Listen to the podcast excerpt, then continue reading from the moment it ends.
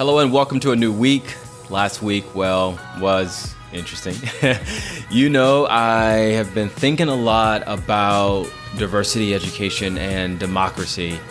And I've been working with young folks for over 15 years. I started out as an aspiring youth minister at the very young age of 15. And since my mid 20s, I've transitioned into becoming an educator who works in college access with K 12 students and schools, community based organizations, and post secondary institutions around college and career success. And I do this work with the belief that one day, many more students from diverse backgrounds will continue their education beyond high school finish up their post secondary studies, and eventually move into rooms where decisions are being made about how to build a more inclusive, peaceful, and democratic society. But we're not there yet, especially when, as a black male educator, I have chosen a profession in which people who look like me are significantly underrepresented. 2% of our nation's teachers are black men, even though students, teachers, parents, educators tell us repeatedly that all students from all racial backgrounds benefit from having and being in a learning environment with diverse teachers. And when we disaggregate the data on the most overlooked students, which in America are typically black and brown boys, we know that hiring more black teachers results in better outcomes. Whether we're talking about access to honors classes, higher grades, fewer suspensions, a more heightened sense of belonging, or being 32% more likely to attend college. But like Dr. King's dream, I too have a dream. I believe that my generation or a future generation will see a day that America will one day have more diverse educators and specifically more black male educators. So that is what we will discuss in today's episode reimagining a world of education in which there is an increased percentage of high school black male students who graduate from college with their hearts and minds committed to becoming educators. And in this episode, I want to talk about three things. First, I'll start by sharing my personal story as a black male educator and a range of insights from supporting young people and navigating the college going process, especially young men of color. Second, I want to share some thoughts on ways to increase the chances that more black male high school students will become future educators. And third, let's do some reflecting on what each of us can do and where do we go from here. How many of you have heard Malcolm London's TED Talk? It was a poem entitled High School Training Ground. Let me cue it up here because Michael, who at the time was a high schooler from Chicago when he delivered this TED Talk, shared some insights that will be the foundation for this week's episode. I want you to listen up.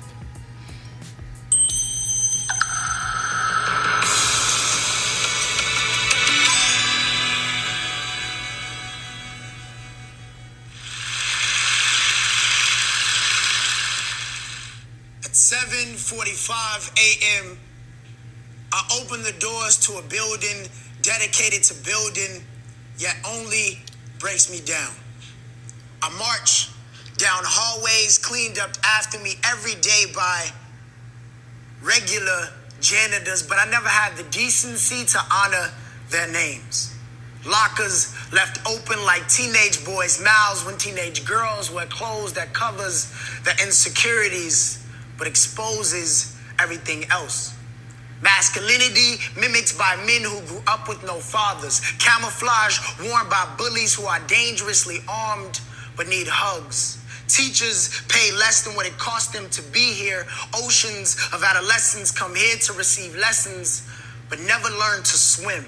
Part like the Red Sea when the bell rings. This is a training ground. My high school is Chicago, diverse and segregated on purpose. Social lines are barbed wire. Labels like regulars and honors resonate. I am an honors, but go home with regular students who are soldiers in territory that owns them.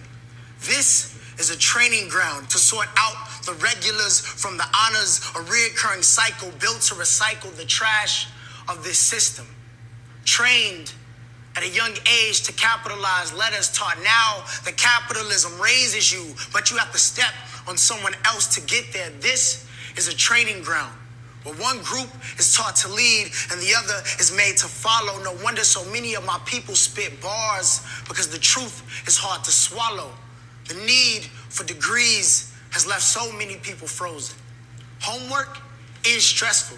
But when you go home every day and your home is work, you don't want to pick up any assignments. Reading textbooks is stressful, but reading does not matter when you feel your story is already written, either dead or getting booked. Taking tests is stressful. But bubbling in a Scantron does not stop bullets from bursting. I hear education systems are failing.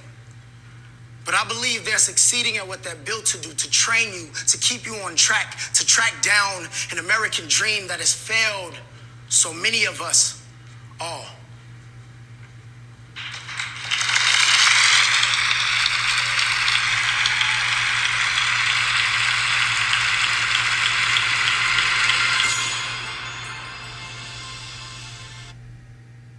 What a powerful message. Uh, you know, I just love the way he starts the poem with at 7:45 a.m. I open the doors to a building dedicated to building yet only breaks me down. You know, Malcolm's opening words brings us to the first theme of my point in this episode, and it's something we hear a lot about, intention versus impact. You know, I think back on an experience I had early in my college career going into my sophomore year, remember staying after class to talk with my business professor. Wanted to hear his thoughts about changing my intended college major from business to education.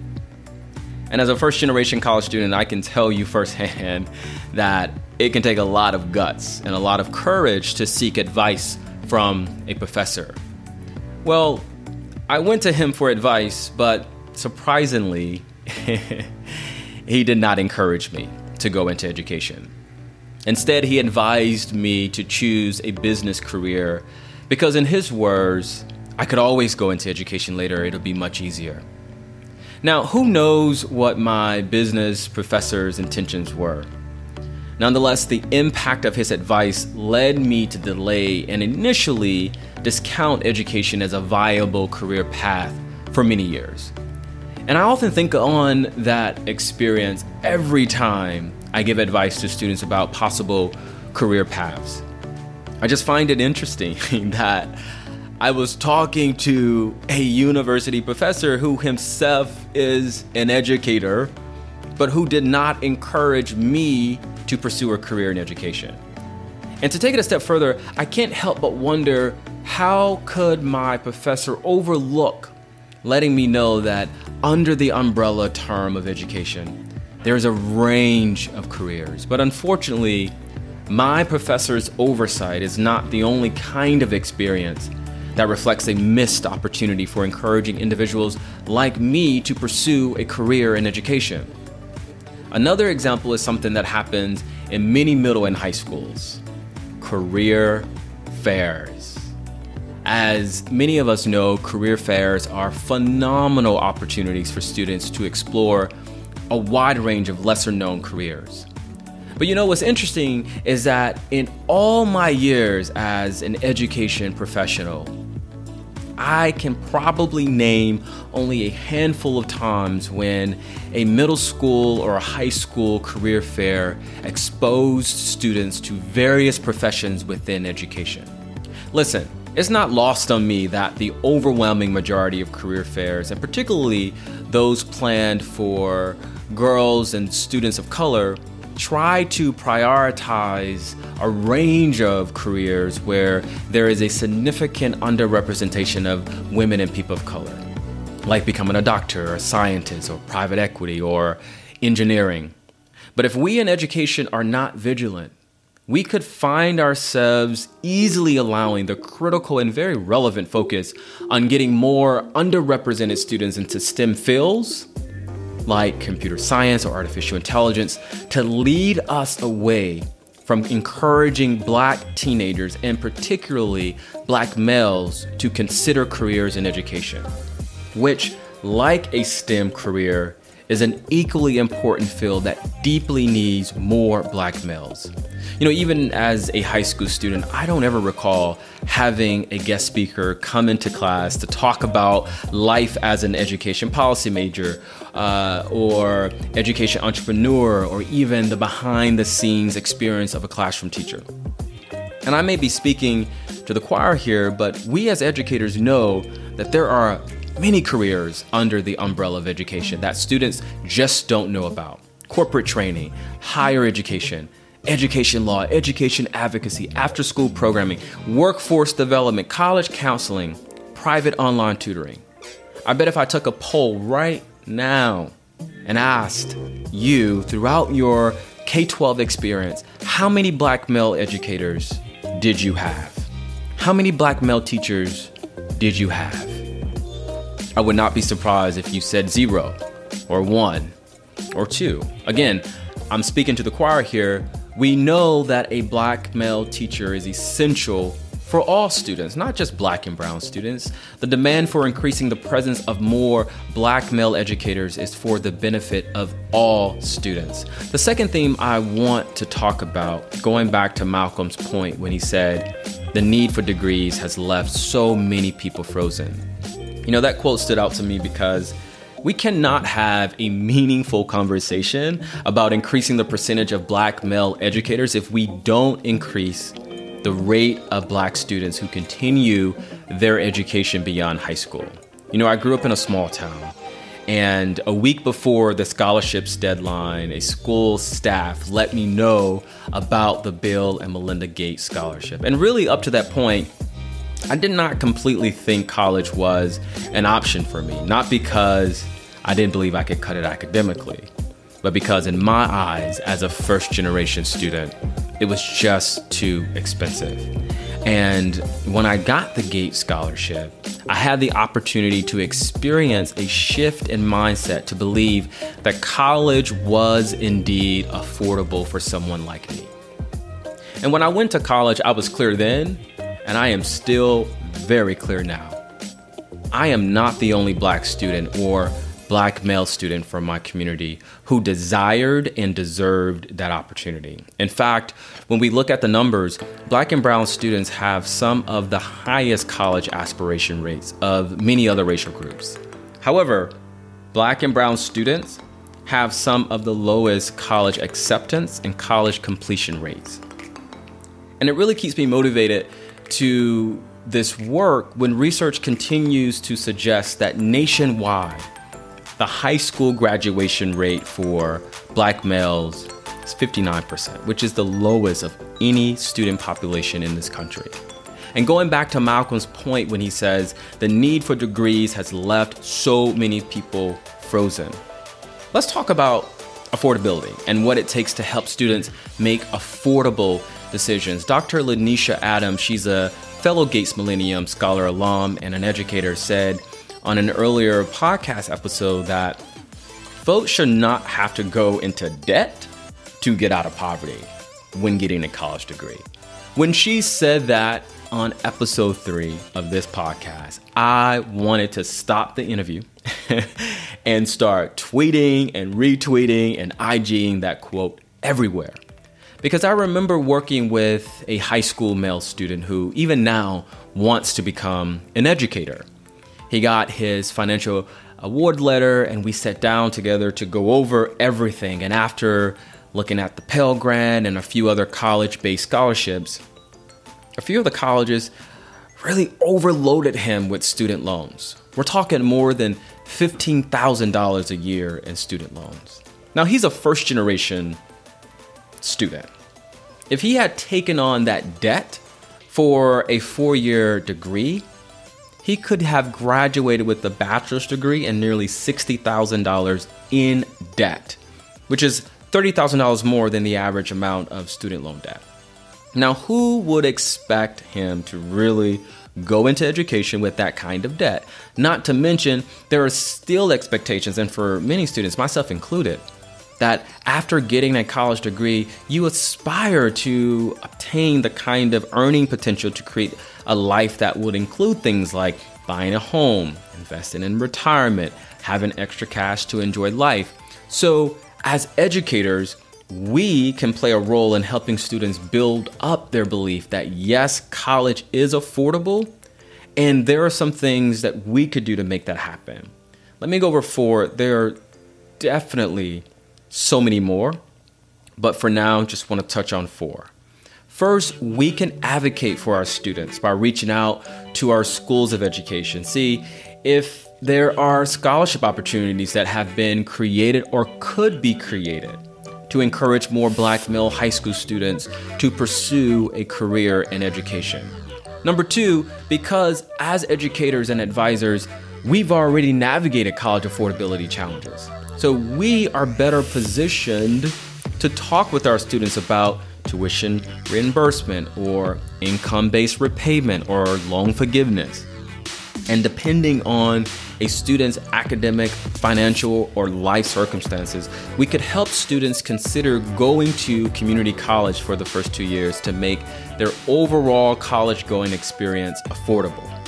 Number three, the same way that my high school education advisor handed me information about the Gates Millennium Scholarship, I often encourage classroom teachers and other school staff to keep in mind that even if your high school students have a college advisor at the school, many times the caseload is too large that the college advisors on staff are unable to provide tailored advice. And number four, classroom teachers and other school staff can partner with their college advisors to create a network of opportunities for students to access, especially those black male high school students who come to you for recommendation letters, which could be a prime time to check in with those students to make sure they do not take on too many student loans for college. We need as many voices as possible within a school to reinforce the same message that a student's goal is to find the highest quality college option that is also a financial fit. Because the more we can get that message in front of students, and particularly male students of color, about making the most affordable college decision, the more we can help free students up to consider a career in education if they decide to do so after college. So, where do we go from here? So far, when it comes to getting more black high school male students on a path to become educators. We've talked about early exposure to careers in education through career fairs. Again, this could allow students to explore multiple professions within education from education technology, education policy, education entrepreneurship, classroom teaching, or many other education related career roles. And we talked about encouraging students to make affordable college decisions that will help them to avoid being saddled with debt and frees them up to experience a life in education, especially early in their professional journey. And now, for the third and final theme, and to go back to Malcolm's poem when he says, Teachers are paid less than what it costs to be here. And I'll wrap on this final point. I had to wrestle with the notion that becoming an educator compared to, say, finance or tech is not particularly a lucrative career choice, at least in the early years. And this could be a big deal for many students, and in particular, black boys, especially when you look at the poverty level of black America, which is around 21%, nearly double the nation's average, which we all know is rooted in the context of Jim Crow, redlining, and other policies. So it can be a challenge, and it could be challenging to convince a first generation college student, particularly some black male students who may already be financially treading water, to then choose a less lucrative career path in comparison to careers in business consulting or finance or tech. And again, like many individuals, I had to wrestle with this reality right after undergrad. Here I am with a college degree, landed a job at one of the top consulting firms, and had to look myself in the mirror many nights going back and forth, thinking about the things I wanted for my future. I knew I wanted to start a family one day. I wanted to buy a home and I wanted to travel the world. So I wrestled with whether I should follow the money and financially secure my future or follow what I felt to be my calling of becoming an educator that helps other young people to continue their education beyond high school. And I've been very forthcoming with sharing that coming into education wasn't financially easy for lack of better words. And young black males who want to pursue this career field should know that too. Should know that early on, with the exception of those in a more senior role, you may have to navigate a fairly minimum income. You know, and I believe that it you know, it takes courage to trust students with the truth. And the truth is, right now in this country, we don't always pay teachers or education professionals what they deserve. I tell students that their salary may see a boost after pursuing graduate studies and acquiring more years of experience. However, until that boost happens, by getting more education or more years of experience or getting into a more senior role, I encourage aspiring educators that they may have to leverage newly emerging tech tools to augment their income as an educator. I tell them, hey, listen, depending on your financial goals, you may have to leverage your skills at, to earn money outside of the classroom or outside of your education job by becoming, for example, a life coach or private tutor, create some online courses, become a blogger, get your real estate license, just to name a few options. You know, I've worked in and around schools, so I know the exhaustion that we as educators can feel from navigating the demands of being an educator. So I'm not advocating that educators should have to create additional sources of income outside of an already stressful career field. But until folks in education are paid for being the reason that so many other professions can exist, then we have to be open with prospective black male educators that they may have to parlay their skills into creating additional sources of income or we run the risk of folks getting financially frustrated and leaving the field altogether. So, given what you already know and what you've heard me talk about, what additional ideas do you have on how we can increase the percentage of more high school black male identified students who seek to become educators? We'd love for you to leave a comment, a question, or share your ideas on this episode. You can Drop me an email if you would like at quinton at scholarnavigator.org. Until next week, be well, be in peace.